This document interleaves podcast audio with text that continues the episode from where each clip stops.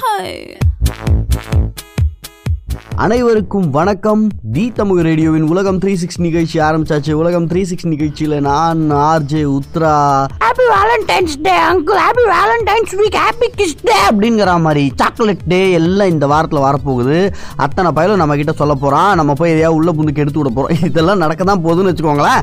இருந்தாலும் it is there mount let them என்ஜாய்னு ஒரு பக்குவமாக இருக்கலாம்னு பார்த்தா மீம்ஸ் எல்லாம் எப்படி போடுறாங்கன்னா பாஸ் நீங்கள் எத்தனை நாள் சிங்கிளாகவே இருக்க போகிறீங்க எப்படியாவது ஏதாவது ஃபேமஸான பார்க்குக்கு உங்கள் க்ரஷை கூட்டிகிட்டு போங்க. எப்படி நீ லவ் பண்ணலான்னு ஒரு கும்பல் சுற்றிக்கிட்டு இருக்கோம். அந்த கும்பல் கிட்ட நீங்களா போய் மாட்டிக்கிங்க.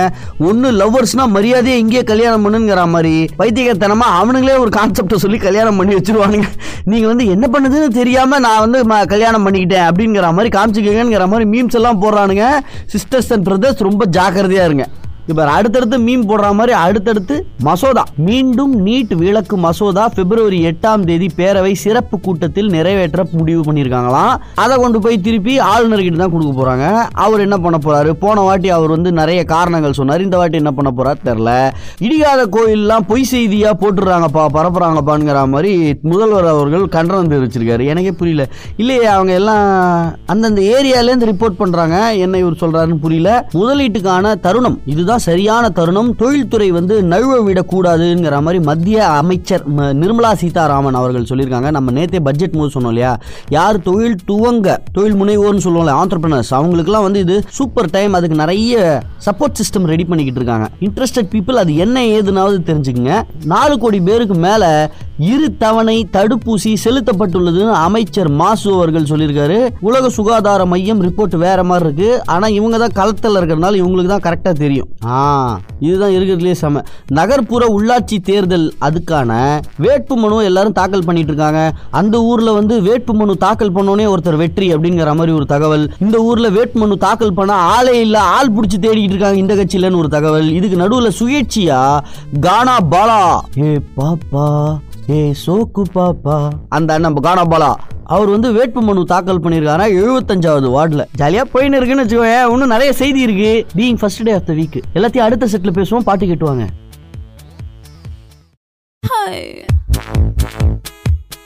என்னத்த சொல்றது? ரெண்டு நாள்ல இந்த கட்சியிலேருந்து அவங்க அந்த கட்சியிலேருந்து இவங்கங்கிற மாதிரி நிறைய பேச்சுக்கள்லாம் போய் இதுக்கு நடுவில் கவர்னர் வந்து சரியில்லை நாங்கள் கொடுத்த மனுவை திருப்பி கொடுத்துட்டாங்கன்னு இவங்க சொல்லி அதுக்கான ஒரு ஆள்கட்சி மீட்டிங் நடந்து அதில் சில பல கருத்து வேறுபாடுகள்ங்கிற மாதிரிலாம் போயிருக்கு. இப்படி நிறைய ஹெட்லைன்ஸ் இருந்தாலும் அதை பிரித்து பிரித்து நம்ம பேசிட்டு இருக்கோம் இல்லையா? இதுக்கு நடுவில் தெலுங்கானாவில் ராமானுஜர் பொற்சிலை திறப்பு. அதுக்கான வாழ்த்தை வந்து ஐயா ஸ்டாலின் அவர்கள் கொடுத்துருக்காங்க. ஜம்மு காஷ்மீரில் நேற்று நிலநடுக்கம். ரிக்டர் அளவு வந்து ஃபைவ் பாயிண்ட் செவன் அடேங்கப்பா பெரிய five point seven is huge also அங்கே பனிமலைகள் நிறைய இருக்கிறதுனால ரிக்டர் அளவில் அஞ்சு நாலு ரன் வந்தால் கூடல பனிச்சரிவு நிறைய நடக்கும். அது ரொம்ப ரிஸ்கி அப்படிங்கிறதுனால அஞ்சு புள்ளி ஏழு பயங்கரமான கதர்னாக் சென்னையில் புத்தக கண்காட்சி இன்னைக்கு ஆரம்பிச்சாச்சு. பிப்ரவரி ஆறாம் தேதி இன்று ஆரம்பிச்சாச்சு. உங்களுக்கு தெரிஞ்சவங்க யாராவது இருந்தாங்கன்னா புத்தக கண்காட்சியை போய் பார்க்க சொல்லுங்க. வெறுமனே போய் பார்க்க சொல்லுங்க. பிடிச்சிருந்தா ஒரு ஐம்பது நூறுக்காவது ஏதாவது ஒரு புத்தகம் வாங்க சொல்லுங்க. ஒரு ஸ்நாக்ஸ் சாயங்காலம் வாங்க ஒரு மூணு நாலு பேர் போனாலே இரநூறுவாய்க்கு மேலே ஆயிடுது அப்போ ஒரு நூற்றம்பது ரூபா கொடுத்து ஒரு புக் வாங்கி ஒரு டீசென்ட் புக்கு பாட்டு ப்ரொவோக்கிங்கா இல்லை சயின்ஸ் பேஸ் பண்ணி ஏதோ ஒரு சின்ன நாவல் மாதிரி ஏதாவது ஒரு எண்பது பக்கம் நூறு பக்கம் புக்காவது வீட்டில் வாங்கி வைங்க. நம்ம கண்காட்சிகளுக்கே போகாம புத்தகமே வாங்காம இருந்துட்டோம்னா எழுதாமையே இருந்துட்டாங்கன்னா பல முக்கியமான விஷயங்கள் வரலாற்றில் பதியப்படாம போய்விடும். தமிழகத்தில் இரண்டு அரசு மருத்துவமனைகள் மூன்று ஆரம்ப சுகாதார நிலையங்களுக்கு ஐஎஸ்ஓ சர்டிஃபிகேஷன் கிடைச்சிருக்கு. ஐஎஸ்ஓ சர்டிஃபிகேஷன்னா என்னன்னு நான் உங்களுக்கு சொல்லியிருக்கேன். அது ஒரு பெரிய பிரம்மாண்டமான விஷயம்லாம் கிடையாது. கிடையாது. ஸ்டாண்டர்ட் அது ஒரு ஸ்டாண்டர்ட் அவ்வளோதான் எங்கள் வீட்டு பழக்கப்படி நாங்கள் இப்படி தான் இருப்போங்கிற மாதிரி உங்கள் வீட்டுக்குன்னு ஒரு பழக்கம் இருக்கும் இல்லையா? அந்த மாதிரி உலக அளவில் இப்படி தான் இருக்கணுங்கிற இந்தியா அளவில் இப்படி தான் இருக்கணும்னு ஒரு ஸ்டாண்டர்ட் இருக்கு. அதுதான் ஐஎஸ்ஓ சர்டிஃபிகேட் இப்போ அடுத்து சொல்ல போகிறது இன்னும் பயங்கரமான விஷயம். ஒடிசால கொரோனா பாதிப்பு குறைஞ்சிக்கிட்டே வருது. ஆனால் அதன் மூலமாக உயிரிழக்கிறாங்க இல்லையா? அதனுடைய பாதிப்பு ரொம்ப ஜாஸ்தி ஆகிட்டு இருக்கு. இது திடீர்னு ஒரிசால ஜாஸ்தி ஆகிறதுக்கு என்ன காரணம் அப்படிங்கிறது நிஜமாவே புரியாத ஒரு புதிராக தான் இருக்கு. ஓரளவுக்கு நிறைய கவர் பண்ணிட்டோம்னு நினைக்கிறேன் ஹெட்லைன்ஸ் எல்லாம். இன்டெப்தா சில சமாச்சாரங்கள்லாம் பார்ப்போம். பாட்டு கேட்டுவாங்க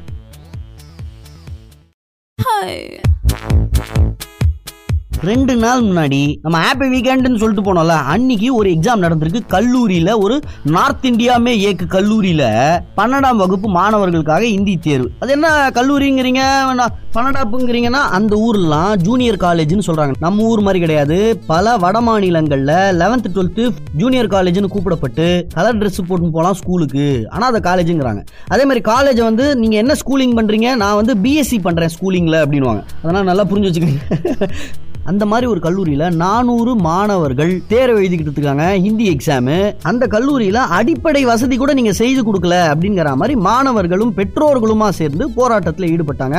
அவர்கள் அந்த கல்லூரி நிர்வாகம் வந்து சமாதானப்படுத்தி அச்சா அச்சா பாய் சரி பண்ணி கொடுக்குறோங்கிற மாதிரி ஆறுதல் சொல்லி மாணவர்களை மறுபடியும் எக்ஸாம் எழுத வச்சிருக்காங்க. வழக்கமாக ஒன்னே முக்காலுக்கு ஆரம்பிக்க வேண்டிய எக்ஸாம் அஞ்சு மணிக்கு நிறைவட வேண்டிய எக்ஸாம் நான்கு மணிக்கு தான் ஆரம்பிச்சிருக்கு. ஒன் ஃபார்ட்டி ஃபைவ் ஆரம்பிக்க வேண்டிய எக்ஸாம் ஃபோர் ஓ கிளாக் தான் ஆரம்பிச்சிருக்கு. ஆறு மணிக்கு ஆஸ் யூஷுவல் இருட்ட ஆரம்பிச்சிருச்சு இல்லையா? அந்த ஊர்லாம் பிப்ரவரிலாம் சத்தியத்துக்கு கட்டுப்பட்டு இருட்டாது. ஆறு மணிக்கு. இங்க மெட்ராஸ்ல பாரு ஆறரை மணி வரைக்கும் வெயில் அடிச்சுன்னு இருக்கு. பயங்கர சம்மர் அவங்க ஊர்ல அப்படின்னு கேட்டீங்கன்னா இன்னும் மார்ச் மாசம் கூட வரல. வேலண்டைன்ஸ் டே கூட செலிப்ரேட் பண்ணல. அதுக்குள்ளேயே வெயில் அடிக்க ஆரம்பிச்சிருச்சு. சரி கதைக்கு வருவோம். ஆறு மணிக்கெல்லாம் அங்க இருட்டிருச்சு. என்ன பண்ணுதுன்னு தெரியல. மின்சார சேவை இல்லை. இங்க தான் ஆரம்பிக்குது. ஆரம்ப அடிப்படை தேவைகள் கூட அங்க பூர்த்தி பண்ணலன்னாங்களா? இதுதான் அதுல ஒண்ணு. லைட்டே கிடையாதான் ஃபேனே கிடையாதான் எலக்ட்ரிசிட்டி கனெக்ஷனே கிடையாதான் அப்புறம் எல்லா மாணவர்களையும் கிரவுண்ட்ல வந்து உட்கார வச்சு ஸ்கூல் தங்களுக்கு இருந்த ஒரு வேன் அதுக்கப்புறம் அந்த ஆசிரியர்களுடைய கார்கள் அப்புறம் பெற்றோர்களுடைய கார்கள் இவங்க எல்லா காருடைய ஹெட்லைட்டையும் ஆன் பண்ணி அதில் அந்த நானூறு பசங்களும் எக்ஸாம் எழுதியிருக்காங்க. இது குறித்து பல்வேறு தரப்பினரும் புகார் அளிச்சிருக்காங்க. மாவட்ட கல்வி நிர்வாக சார்பில் வந்து விசாரணைக்கும் உத்தரவிட்டிருக்காங்களாம். ஒரு பிரச்சனை வந்ததுக்கு அப்புறம் தான் அந்த ஸ்கூல்ல எலக்ட்ரிசிட்டிக்கான ஆப்ஷனே கிடையாதுன்னு அந்த மாவட்ட அதிகாரிகளுக்கு தெரியுமா? யார் பர்மிஷன் கொடுக்குறா? லேப் உண்டா? டுவெல்த்துக்கு ஜூனியர் காலேஜ்னு பந்தாவா பேசுறீங்களா லேபுக்கெல்லாம் பேசிக்கா எல்லாத்துக்குமே எலக்ட்ரிசிட்டி தேவையடா. உங்க பசங்க எல்லாம் பிராக்டிக்கல் எங்கேருந்து பண்றானுங்கிற மாதிரி கேள்வி கேட்க கூட நாதி இல்லை என்னத்த சொல்றது? ஒரு அந்நிய தேசத்துக்கு போய் வேலை பார்த்து சம்பாதிச்சு ஊருக்கு அனுப்புறது அப்படிங்கிறது வந்து புழைப்பது அப்படிங்கிறது எவ்வளவு பெரிய குதிரை கொம்புன்னு நம்ம எல்லாருக்குமே தெரியும். சும்மா இங்க இருக்கிறவங்க சொல்லலாம் "ஆ, இந்த நாட்டு மூளையை நீங்கள் வெளியே சென்று அப்படி இப்படின்லாம் சொல்லலாம். அந்த மூளையோட நான் இங்க இருக்கும்போது நீ எனக்கு ஏதாவது கொடு நான் ட்ரை பண்றேன் நான் உனக்கு கொடுக்குறேன் என்னுடைய மூளையை என்னுடைய உழைப்பை அதை வச்சு நீ ஏதாவது யூட்டிலைஸ் பண்ணிக்கோ அப்படின்னு சொன்னா வா வேலை தரேன்னு சொல்றதுக்கு உடனே ஆள் இருக்கா? நான் எப்பவுமே சொந்த நாட்டை சப்போர்ட் பண்ற ஒரு ஆள் தான் ஆனா இந்த வெளிநாட்டுக்கு போய் வேலை பார்க்குறவங்க எல்லாரையும் ஆ தேசத்தை விட்டு வெளியே செய் அப்படின்னு சொல்றவங்க எல்லாம் பார்த்தா நான் விடுறதே இல்லை செம்மையா கலாய்ச்சி விட்டுருவேன். போர்ச்சுகீஸ் கேள்விப்பட்டிருக்கீங்களா? போர்ச்சுகீஸ். அந்த நாட்டில் பெரி பழங்கள் தெரியுமா? ராஸ்பெரி ஸ்ட்ராபெரி ப்ளூபெரி இந்த மாதிரி பெரி பழங்கள்லாம் இருக்குல்ல அதெல்லாம் ரொம்ப நல்லா விளையுமா? அதை பறிக்கிறது ரொம்ப பெரிய வேலையா? இந்த ஆப்பிள் பிக்கிங்னுவாங்கல்ல அந்த மாதிரி பெரி பிக்கிங்கும் ரொம்ப பெரிய கஷ்டமான வேலையா? ஏன்னா அதை ஒரு மிஷின் வச்சு பிக் பண்ண முடியாதா? இன்னி வரைக்கும் ஆட்பலம் வச்சு தான் அதை பண்ணுவாங்களாம். அதுக்கு ஒரு தனி சாமர்த்தியம் தேவைப்படுது. நீங்க வந்து ஒரு பழத்தை நீங்க பார்த்து அந்த பழத்தோட கலர் அந்த பழத்தோடைய வாகு அப்பதான் இன்னைக்கு பறிக்கலாமா? நாளைக்கு பறிக்கலாமா? இல்ல நேத்தே பறிச்சிருக்கணும் இனிமே பறிச்சு பிரயோஜனம் இல்லைன்னு மரத்திலேயே ஊட்டணுமா அப்படிங்கறதெல்லாம் ஒவ்வொரு வாட்டியும் பழம் பறிக்கும் போது பார்த்து பார்த்து பண்ணுமா? ஸோ அதுக்கு உலக நாடுகள்ல இருந்து நிறைய நாடுகள்ல இருந்து நாட்டுக்கு போறாங்க. அதுக்கு பேர் ராஸ்பெரி பாஸ்போர்ட் அப்படிங்கிறாங்க. ரொம்ப ஈஸியாக இந்த ராஸ்பெரி பாஸ்போர்ட் கிடைக்குது. ரொம்ப ரொம்ப ஈஸியாக கிடைக்குது. வெறும் பணம் கொடுத்தா மட்டும் பதினைந்தாயிரம் யூரோ மதிப்பிலான பணத்தை கொடுத்தா அந்த ராஸ்பெரி பறிக்கிற மேன் பவர் கம்பெனி அப்படின்னு சொல்லுவாங்க தெரியுமா? நான் ஒத்துக்கவே மாட்டேன் மேன் பவர்னு சொன்னா. ஆனால் ஆனா ஆட்கள் வேலைக்கு அனுப்புற கம்பெனி அப்ளை பண்ண உடனே கிடைக்கும் பதினஞ்சாயிரம் யூரோ போட்டு அப்ளை பண்ண உடனே சடக்கு நீங்க போர்ச்சுகீஸ் போயிடலாம். ஆனா அந்த ஏழு எட்டு வருடங்கள் அந்த கண்ட்ரியில இருந்து நீங்க வந்து சிட்டிசன்ஷிப் வாங்குற வரைக்கும் இந்த பழம் பறிக்கிற வேலை தான் பார்க்கணும்.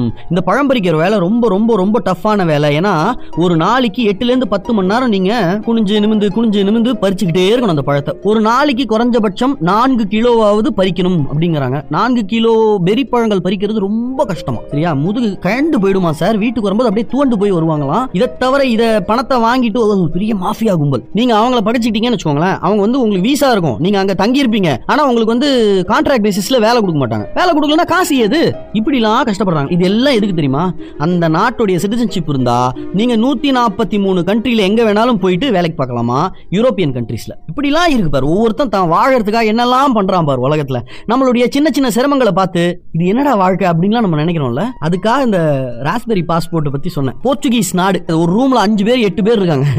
சரியா? அவங்களுக்கு கிடைக்கிற சாப்பாடு அந்த ஊர் சாப்பாடு தான். இங்க பஞ்சாப்ல இருந்தும் நேபாள்ல இருந்தும் சைனால இருந்தும் பிலிப்பைன்ஸ்ல இருந்தும் ஆயிரக்கணக்கில் ஆள் போய் அங்க வேலை பார்த்துக்கிட்டு இருக்காங்க. Thank you. இந்த கொரோனா அதுக்கான மருந்து கண்டுபிடிக்கிறதுல ஒரு புது முயற்சி ஒன்று அதை வந்து இன்னும் ஸ்கேலிங் லெவலில் கூட வரல. அதாவது அப்ரூவல் லெவல்ல தான் இருக்குன்னு வச்சுக்கோங்களேன். ட்ரை எஸ்பி நைன்டி டூ அப்படின்னு ஒரு மாலிக்யூல் இருக்கு சார் இந்த மாலிக்யூல் என்ன பண்றாங்க? ஸ்ப்ரே மாதிரி. மூக்குல வந்து மூக்கடைப்பு. இந்தாங்க இந்த ஸ்ப்ரே அப்படின்னு சொல்லி கொடுக்குறாங்கல்ல. அந்த மாதிரி ஸ்ப்ரே ஃபார்மேட்ல கொடுக்கறதுக்காக இவங்க வந்து டெஸ்டிங் பண்ணியிருக்காங்க. ஓரளவுக்கு இந்த எலிகள் எல்லாத்துக்குமே அந்த டெஸ்ட்ல அதெல்லாம் பாஸ் ஆயிருச்சு. நீங்க கேட்டுட்டு இருக்கிறது தி தமிழ் ரேடியோவின் உலகம் த்ரீ சிக்ஸ்டி நிகழ்ச்சி. நான் ஆர்ஜே உத்ரா நீங்க மாஸ்கே போட்டுக்க வேண்டாம் அப்படிங்கிற மாதிரியான ஒரு ஐடியா தான் இந்த tri SP ninety two tri SP ninety two மாலிக்யூல நீங்க மூக்கில் அது ஏதோ ஒரு ஃபார்மேட்ல மருந்து மாதிரி மாத்தி மூக்கில் அடிக்கும்போது இந்த கொரோனாவோட டெல்டாவா இருக்கலாம் ஒமைக்ரானா இருக்கலாம் இல்லை ஆரம்ப காலத்துல வந்ததா இருக்கலாம் இந்த மாதிரி பல வேரியன்ட் வருது இல்லை. எல்லா வேரியன்ட்லயும் காமனான ஒரு விஷயம் அதுல ஒரு ஸ்பைக் மாதிரி ஒன்று இருக்கும் ஒரு முள்ளு மாதிரி இருக்கும். அந்த முள்ளு தான் போய் என்ன பண்ணும்னா நம்ம உடல்ல எந்த இடத்துல அது வந்து சேதம் உண்டாக்கணும்னு இருக்கோ அந்த எங்க போய் டெஸ்டினேஷனோ அங்க போய் கொக்கி மாதிரி பிடிச்சி நிக்கிறதுக்கு இந்த முள்ளு தான் உபயோகமா இருக்கு. அந்த கொரோனாக்கு சரியா?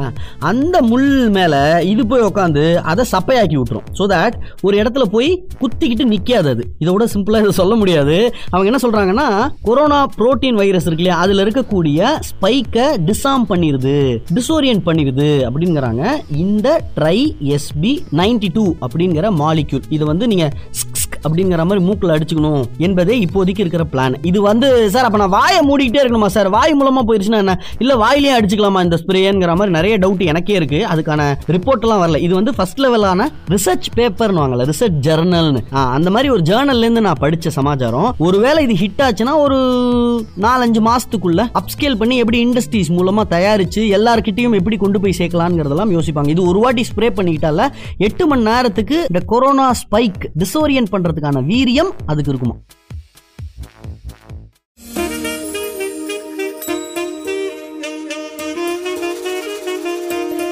நான் திருநெல்வேலியில் ஒரு தனியார் வானொலியில் வேலை பார்த்துக்கிட்டு இருந்தேன். அங்கே வந்து ஒரு சுச்சுவேஷன் சரியா? ஒரு முப்பது செகண்ட் ஒரு ரேடியோ வந்து டெட் ஆயிடுச்சுன்னா கூட ஆஃப் ஆயிடுச்சுன்னா கூட இல்லை. பிஸ்னஸ் சைடில் அது பெரிய லாஸ் சார் பெரிய பெரிய லெவலில் அதை பற்றி பேசப்படும். கிளைண்ட் எல்லாம் கையாமையான்னு ஃபோன் பண்ணி சேல்ஸில் இருக்கிறவங்களை திட்டுவாங்க. சேல்ஸில் இருக்கிறவங்க ப்ரோக்ராமிங்கில் இருக்கிறவங்க கூட சண்டைக்கு வருவாங்க. ப்ரோக்ராமிங் கடைசியாக டெக்னிக்கலில் இருக்கிறவங்கள தள்ளி விடுவாங்க. இப்படி டெக்னிக்கலில் இருக்கிறவங்க எனக்கு நான் அன்றைக்கே அந்த எக்யூப்மெண்ட் கேட்டேன். நீங்கள் வாங்கி கொடுத்துருந்தீங்கன்னா நான் அன்றைக்கே மாட்டியிருப்பேன். நான் ஏன் காசுலையாடா எக்யூப்மெண்ட் வாங்க முடியும் அப்படின்னு அவங்க சொல்ல இப்படி சுற்றி சுற்றி இந்த சண்டை வரும் சரியா? இது சும்மா ஒரு ஒரு நாலேஜுக்காக உங்களுக்கு ஷேர் பண்ணுறேன் ஸோ அப்பேற்பட்ட நிலையில் ஒரு வாட்டி என்னாச்சு?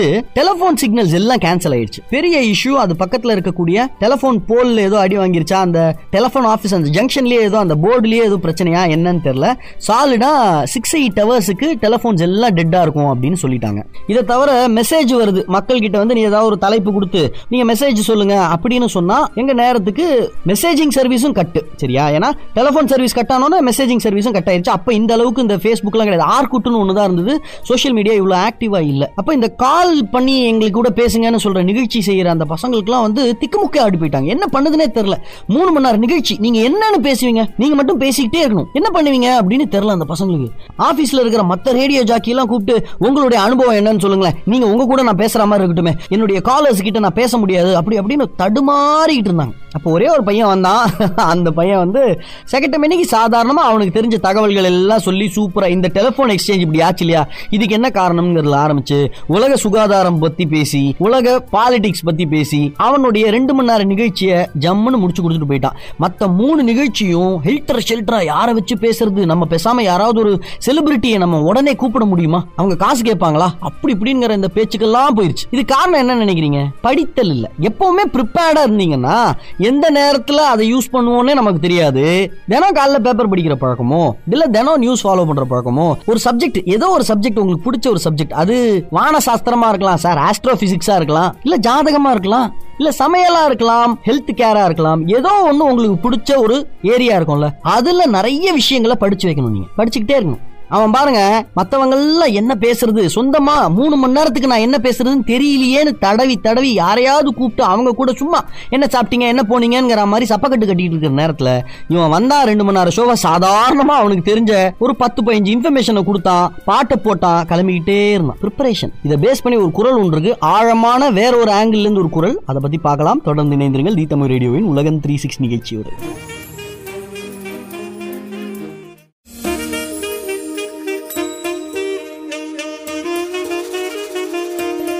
நானூத்தி எண்பத்தி நான்காவது குரல். காலமறிதல் நோயிங் த ஃபிட்டிங் டைம் அப்படிங்கிற மாதிரி ஒரு அதிகாரம். இதுதான் சரியான நேரம் அப்படிங்கறத உனக்கு கண்டுபிடிக்க தெரிஞ்சாலே ஒரு இருபது சதவீதம் பிரச்சனை முடிஞ்சு போச்சு.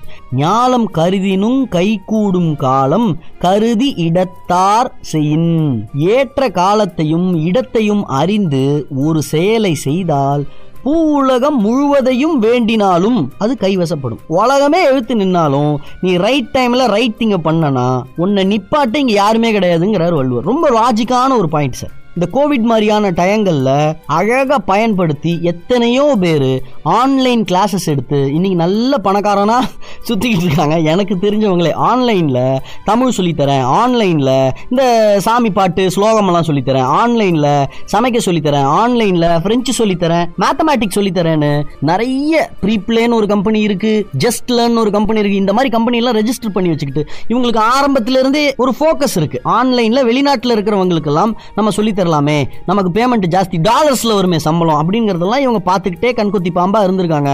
அப்பப்போ இவங்க டியூஷன் கியூஷன் எடுக்கிறதெல்லாம் இருந்திருக்கும். சரியான நேரம். எல்லா பசங்களும் வீட்டில் இருக்காங்க. கோவிட் காலம் ஆன்லைன் வேற எரப்ட் ஆகுது. வேல்கனோ எரப்ஷன் மாதிரி அப்படியே பொங்கி வருது. இந்த நேரத்தில் இதுதான் சரிங்கிற மாதிரி. பிரெஞ்சு கற்றுக்கணும்னு ஆசைப்படுறேன். ஆனால் பிரெஞ்சு டீச்சர்ஸ் எல்லாருமே இங்கிலீஷ் ஹிந்தி தான் பேசுகிறாங்க தமிழ் தெரிஞ்சவங்க யாராவது சொல்லி கொடுத்தா ஈஸியாக இருக்கும்ங்கிற மாதிரி இருக்கிறவங்களுக்கு எனக்கு தெரிஞ்சு தாம்பரத்தில் ஒரு மிஸ் எனக்கு தெரிஞ்ச ஒரு பிரெஞ்சு ப்ரொஃபஸர் அவங்க. அவங்க சக்க போடுக்கு போட்டுக்கிட்டு இருக்காங்க. இன்ஃபேக்ட்ல அவங்களுடைய ஊர் கோபிச்செட்டிப்பாளையம். அங்கேருந்து ஒரு அக்காவை சமைக்க வீட்டுக்கு கூட்டின்னு வந்துட்டாங்க. ஏன்னா சமைக்கிறதுக்கெலாம் டைம் இல்லை. கிளாஸஸ் எடுக்கணும். வெவ்வேறு நாடுகளில் இருக்கிறவங்களுக்குலாம் கிளாஸ் எடுக்கணும். அந்த நாட்டில் அப்போ தான் மார்னிங்காக இருக்கும் ஈவினிங்காக இருக்கும். நம்ம ஊரில் அது லேட் நைட்டாக இருக்கும். இல்லை இல்லை ஏர்லி மார்னிங் அஞ்சு மணிக்காக இருக்கும். அப்படிலாம் வித்தியாச வித்தியாச டைம்லாம் நீங்கள் வந்து ஃப்ளெக்சிபிளாக பிரிச்சுக்கணும்னா அப்போ வீட்டு வேலையெல்லாம் பார்க்கறதுக்கு ஆள் வேணும் இல்லையா? ஸோ கோபிச்செட்டிப்பாளையத்துலேருந்து ஒரு சமயக்கார அக்காவை கூட்டின்னு வந்து அவங்க சமைச்சிக்கிட்டு இருக்காங்க. இவங்க ஃபுல் கிளாஸஸ்லாம் எடுக்கிறாங்க. நான் சொன்னால் நம்ப மாட்டீங்க. இவங்க ஒரு காலேஜில் ப்ரொஃபஸராக இருக்காங்க. பத்து பர்சன்ட் டேக்ஸ் பே பண்ணுற அளவுக்கான சம்பளம் தான் இவங்களுக்கு. ஆனால் வெளியில் கிளாஸஸ் எடுக்கிறாங்க பாருங்கள் அது மூலமாக மட்டுமே டுவெண்ட்டி பர்சன்ட் ஸ்லாபுக்குள்ளே போயிட்டாங்க. அதாவது வருஷத்துக்கு பதினஞ்சு லட்சத்துக்குள்ளே சம்பாதிக்கிற அந்த ஸ்லாபுக்கு தான் இருபது பர்சன்ட் டேக்ஸ் அதுக்குள்ளே போயிட்டாங்கன்னா பார்த்துக்குங்க சரியான நேரத்தில் சரியான விஷயத்தை இறக்கணும். டேலண்ட்டெல்லாம் இறங்கினீங்கன்னா நடுவில் யார் வந்து வீடு கட்டினாலும் உங்கள் மேலே படுற அந்த வெளிச்சம் குறையவே குறையாது.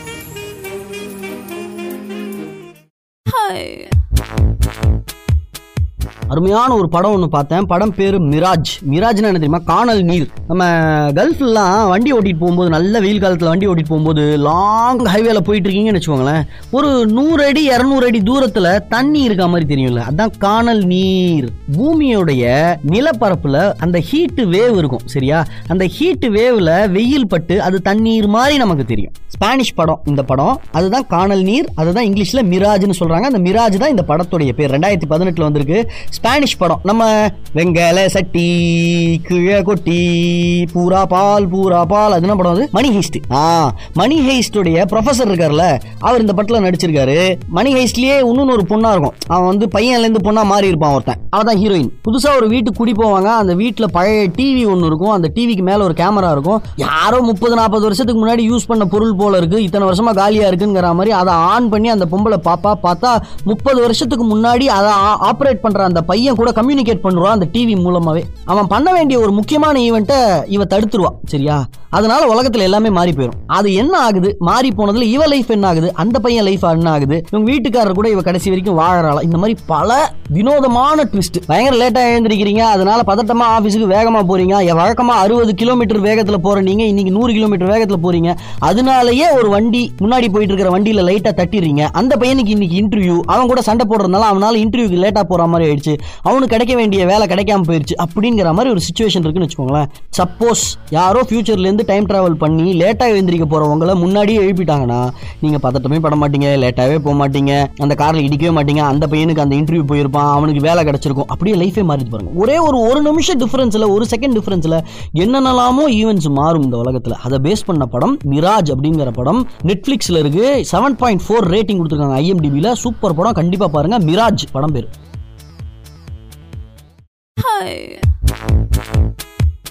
தி தமிழ் ரேடியோவின் உலகம் த்ரீ சிக்ஸ்டி நிகழ்ச்சி நிறைவு பெறும். அந்த நேரம் வந்தாச்சு. இத்தனை நேரம் அவங்க கூட பல விஷயங்கள் பேசிட்டு இருந்தது நான் இந்த கிஃப்ட் மாச கிஃப்ட் நம்ம எதுக்கெல்லாம் கொடுக்குறோம் அப்படின்னு பார்த்தீங்கன்னா இந்த new year birthday valentine's day wedding anniversary new year இதுக்கெல்லாம் வந்து நம்ம கிஃப்ட் கொடுக்கறது வழக்கமா இருக்கு. அந்த மாதிரி மாசா நம்ம போய் மொத்தமா எல்லாருமா வாங்கி எல்லாருமா கிஃப்ட் கொடுக்குற அந்த மாதிரி தருணங்கள்ல முக்காவாசி கிஃப்ட் உபயோகப்படாத மாதிரி ஆயிடுது. இன்ஃபேக்ட் அதுல ஃபார்ட்டி பர்சன்ட் வந்து அவங்க யூஸ் பண்ணவும் முடியாது ரிட்டர்ன் பண்ணவும் முடியாது. முடியாதுங்கிற மாதிரி ஒரு சர்வே ரிப்போர்ட் ஒன்று எடுத்திருக்காங்க. என் கல்யாணத்துக்குலாம் ஒருத்தர் நாலு அடிக்கு நாலு அடி பதினாறு அடி இருக்கா மாதிரி ஒரு போட்டோ ஃப்ரேம் ஒன்று கொடுத்தாரு. அதை வச்சு என்ன பண்ணுதுன்னே தெரியல. இன்னி வரைக்கும் அது பரன்லையும் ஃபிட் ஆகல. எங்க வீட்டு சோபா பின்னாடி போட்டு வச்சிருக்கேன். செவுத்துல அடிச்சா அது ஒரு செவுரு ஃபுல்லா போயிரும்ல. பதினாறு அடிக்கு போனீங்கன்னா ஒரு செவுரு ஃபுல்லா போயிருங்கிறதுக்காக அதை எதுவுமே பண்ண முடியாம வச்சிருக்கேன். இப்படி போட்டோ ஃப்ரேமு கண்ணாடி வாட்ச் இப்படி பல விஷயங்கள் கிஃப்டா கொடுக்கப்பட்டு அது உபயோகப்படுத்த முடியாமலே போயிடுது. இன்ஃபேக்ட் இந்த வேலண்டைன்ஸ் டே வருதுல்ல அதுக்காக தான் ஆக்சுவலாக நான் இப்போ சொல்றேனே. வேலண்டைன்ஸ் டேக்கு கொடுக்குற முக்காவாசி கிஃப்ட் உருப்படாம தான் போயிட்டு இருக்கு நீங்களே பார்த்துருப்பீங்க. அது அவ்வப்போது ஒரு பாக்ஸ் இருக்கு. அந்த பாக்ஸுக்குள்ள ஓப்பன் பண்ணா அவங்களோட ஃபோட்டோ இருக்கும் அந்த ஃபோட்டோவை திருப்பினா அவங்களுடைய சின்ன சின்ன ஞாபகங்கள்லாம் அதுல இருக்கும். ஒரு சாக்லேட் இருக்கும். அது பத்து பைசா புண்ணியம் இருக்காது. கடைசியில பாத்தீங்கன்னா Indian money eight hundred and fifty ருபீஸ்க்கு தான் வாங்கிக்கிறாங்க சார் வயிற்றுச்சலாக இருக்கு. ஒரு சார்ட்டி பேப்பர் அதில் கொஞ்சம் கிராஃப்ட் ஒர்க்கு நாலு ஃபோட்டோ ரெண்டு சாக்லேட்டுக்கு eight fifty rupees plus taxes plus delivery சார்ஜஸ்ங்கிற மாதிரி பண்ணி பசங்களாம் அவங்க அவங்க லவ்வர்ஸுக்கெல்லாம் கொடுத்துக்கின்னு இருக்காங்க.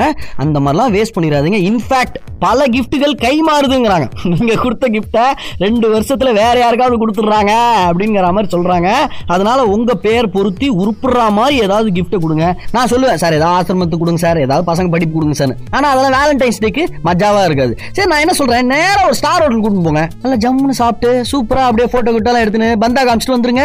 அட்லீஸ்ட் நீங்கள் செலவு பண்ணுற காசு சாப்பாடாவது போகும்ல. சும்மா ஏதோ அட்டை பாக்ஸு பேர் எழுதி கொடுத்தேன் கவிதை எழுதி கொடுத்தேங்கிற மாதிரி இல்லாமல் அதுக்கு காசு செலவு பண்ணாதீங்க. வேஸ்டா அதுக்கு ஒரு சர்வே ரிப்போர்ட்டே எடுத்திருக்காங்க. It is available in internet forty percent of gifts going ruined அப்படிங்கிற மாதிரி நீங்க போட்டீங்கன்னா உங்களுக்கு கிடைக்கும். இன்னைக்கு நிறைய விஷயம் பேசணும் ஹெட்லைட்லயே ஒரு கிராமத்துல எக்ஸாம் எழுதியிருக்காங்க பன்னெண்டாப்பு பசங்க அப்படின்னு ஆரம்பிச்சு ராஸ்பெரி பாஸ்போர்ட் போர்த்துகீஸ் நாட்டில் எப்படி ஈஸியா உள்ள போறதுக்கான வழி? இந்த யூரோப்பியன் யூனியனுக்குள்ளேயும் நூத்தி நாற்பத்தி மூன்று கண்ட்ரிக்குள்ளேயும் நீங்க போய் வேலை பார்க்கறதுக்கான வழி இந்த ராஸ்பெரி பாஸ்போர்ட் தான். ஆனா அது முதல் ஏழு எட்டு வருஷம் பெண்டு நிமிந்தனும் ரொம்ப பேர் கஷ்டப்படுறாங்கிற மாதிரி பார்த்தோம். Tri SP ninety two molecule அதை சார்ந்த ஒரு ஒரு ஸ்ப்ரே இந்த கொரோனாவுடைய முள் அந்த புரோட்டீன் ஸ்பைக் அதை அழிக்கக்கூடிய ஒரு புது ஐடியா பத்தி பேசினோம். நல்ல ஒரு குரல் பார்த்தோம். மிராஜ் அப்படிங்கிற திரைப்படத்தை பத்தி பேசினோம். நாளை மறுபடியும் நல்ல நிகழ்ச்சியில் நம் நிகழ்ச்சியில் உங்களை வந்து சந்திக்கிறதுல எனக்கு ரொம்ப சந்தோஷம். விடை பெற்றுக் கொள்வது நான் உத்ரா நன்றி.